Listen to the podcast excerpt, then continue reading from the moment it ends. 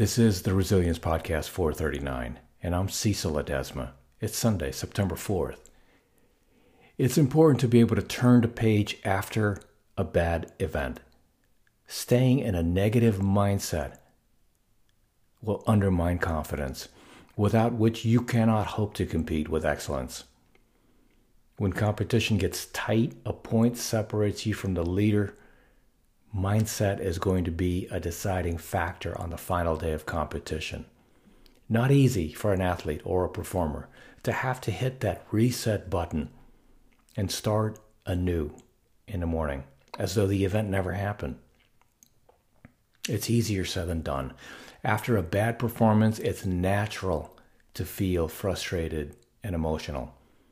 It's easy to say you're turning the page, but it's much harder to control the negative thoughts that want to drift back into your mind. Like everything else, it's a skill, one that must be practiced every day. Before you even warm up, lie on the floor with your legs up and your eyes closed and practice breathing for 10 minutes. This strategy I learned from Ben Bergeron in his book Chasing Excellence.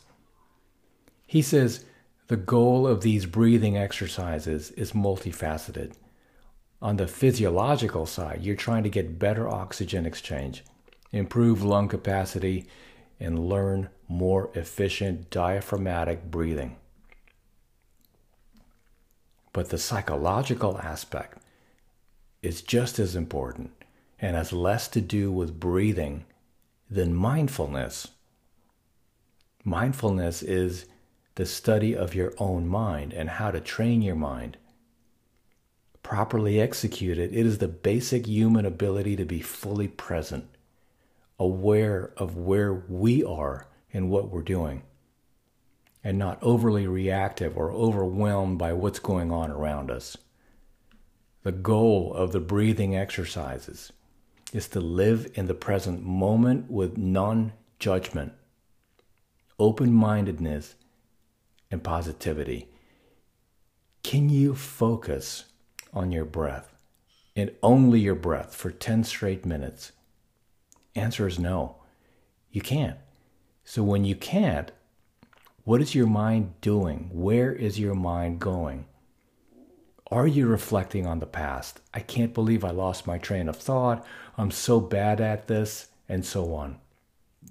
Or are you focusing on the present moment, trying to reclaim your train of thought without judging yourself? If you can stay present in a controlled environment that transfers over to when you have a bad performance, this exercise in mindfulness is a microcosm of what will happen in the real world when you'll want to lay judgment on yourself, when you'll abandon the present moment and struggle to stay positive. We should all practice every single day. So when these moments arise, we know how to move forward productively and never look back for the answers.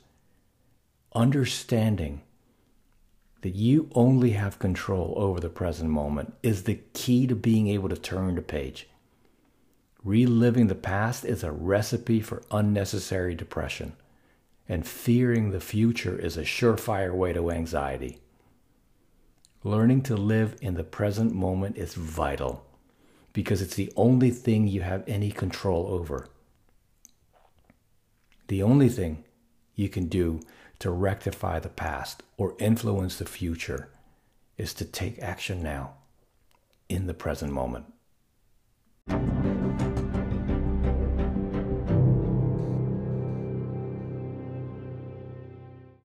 Hey, I'll see you next time, and thank you so much for tuning in. That about wraps it up. But before you jump off, two quick things actually, uh, three. One, I've always wanted to author the conversation on resilience and mental health because, as a very proud Navy father, these topics affect me personally. And as you go about your day, be sensitive and be kind always, for everyone you meet is fighting a battle you probably know nothing about. Your life is a gift and it's precious to me. And thank you so much for being a part of this community. And I'm not quite sure how you landed on this podcast. It doesn't matter to me. The fact that we're all in this together and that we can have a conversation is amazing. I feel very honored to be in your ears right now and that you spend a portion of your morning, noon, or night with me. And whether this is the first podcast you've listened to or you've been a loyal listener, I just want to say thank you. And last, please, I would be honored if you checked out my website at cecilledesma.com. You can connect with me on LinkedIn. You can follow me on Twitter at Cecil Ledesma. Peace.